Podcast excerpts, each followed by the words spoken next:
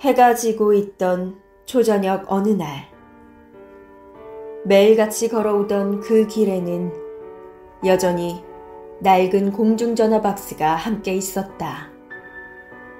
사람과 사람을 연결해주는 공중전화. 그런데 그날은 사람이 아닌 지옥처럼 끔찍한 길로 연결해 주었다. 바로 오늘의 제보자에게 말이다.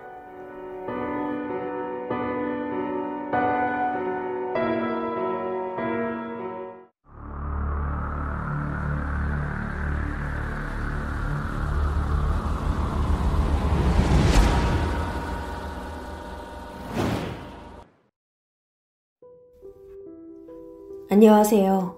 얼마 전부터 이 채널을 우연히 알게 돼서 구독도 하고 라이브 방송도 시청하며 공포 영상 또한 재미있게 시청하고 있는 구독자입니다. 저는 인천에 사는 서른 중반의 여성입니다. 이 이야기는 제가 20대 초반 여름에 겪은 이야기인데요. 그날을 다시 생각해봐도 제가 왜 그랬는지 모르겠습니다.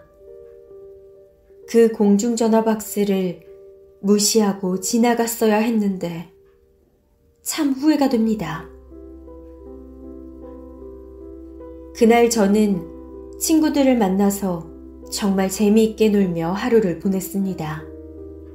정신없이 놀다 보니 시간은 벌써 해가 저무는 초저녁 시간이 되었더군요. 해가 점점 지고 있어 저는 서둘러 집으로 향했습니다. 매번 걸어오던 그 길을 평소처럼 한 걸음 한 걸음 걸어가고 있었죠. 그리고 변함없이 낡은 공중전화 박스가 하나 보이는 그 길을 지나가고 있었습니다. 평소 같았으면 신경도 안 쓰고 그냥 지나치는 편인데 가끔 그럴 때가 있죠. 신경도 안 쓰이던 물건이나 건물들이 갑자기 눈에 들어올 때. 그날이 딱 그랬습니다. 그날따라 왠지 모르게 그 공중전화 박스가 눈에 들어오더군요. 그리고 잠깐의 시간이 흐르고 공중전화 박스를 지나쳐 가려는 순간 갑자기 울리는 공중전화. 공중전화벨이 울리는 소리 들어보신 분 있으신가요?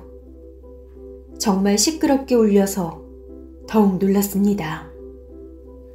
무시하고 가려는데 공중전화 벨소리는 계속 울리더군요. 아직 초저녁 시간이라 그곳을 지나다니는 사람들도 꽤 있었는데 사람들은 그 소리가 안 들리는 건지 무시하는 건지 다들 신경도 안 쓰고 제 갈 길을 가는 겁니다. 저도 그랬어야 하는 건데 저는 혹시나 공중전화 관계자가 전화가 되는지 안 되는지를 확인하려는 줄 알고 조심스럽게 수화기를 들고 전화를 받았습니다. 여보세요? 하지만 수화기 너머에선 아무 소리도 들리지 않았습니다. 잘못 걸린 전화인가 하고 전화를 끊으려는데 갑자기 들려오는 기계음 목소리. 히히, 히히히히. 기계음 목소리로 들리는 그 웃음소리. 정말 소름이 끼치더군요. 잡음도 하나 없이 정확하게 들려왔습니다. 저는 너무 놀라 어떻게 하지도 못하고 가만히 서서 그 소리를 계속 듣고 있었습니다. 그러자 상대방은 계속해서 똑같이 웃더군요. 히히, 히히히히.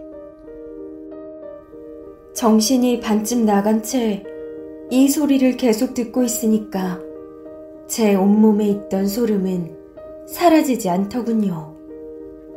등골이 오싹해진다는 게 이런 느낌일까요? 저는 더 이상 참을 수 없어 곧장 전화를 끊어버렸습니다. 그리고 빠른 걸음으로 집으로 달려갔습니다. 정말 소름 돋고 이상한 경험이었지만 다행히 그날은 별일 없이 지나갔습니다. 그리고 한참 시간이 흐른 후 저희 집에 기이한 일들이 하나둘 생기기 시작했습니다. 그때 할머니랑 같이 살았는데요. 할머니는 집 베란다에 간장이나 고추장, 된장 등을 항아리에 넣고 보관하셨습니다.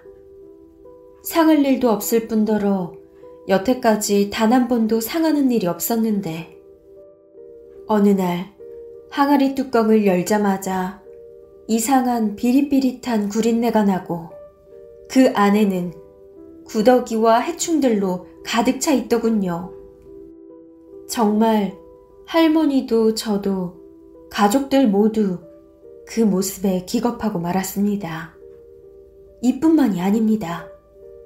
저희 집이 아파트 꼭대기 층인데 갑자기 쥐가 나타나는 겁니다.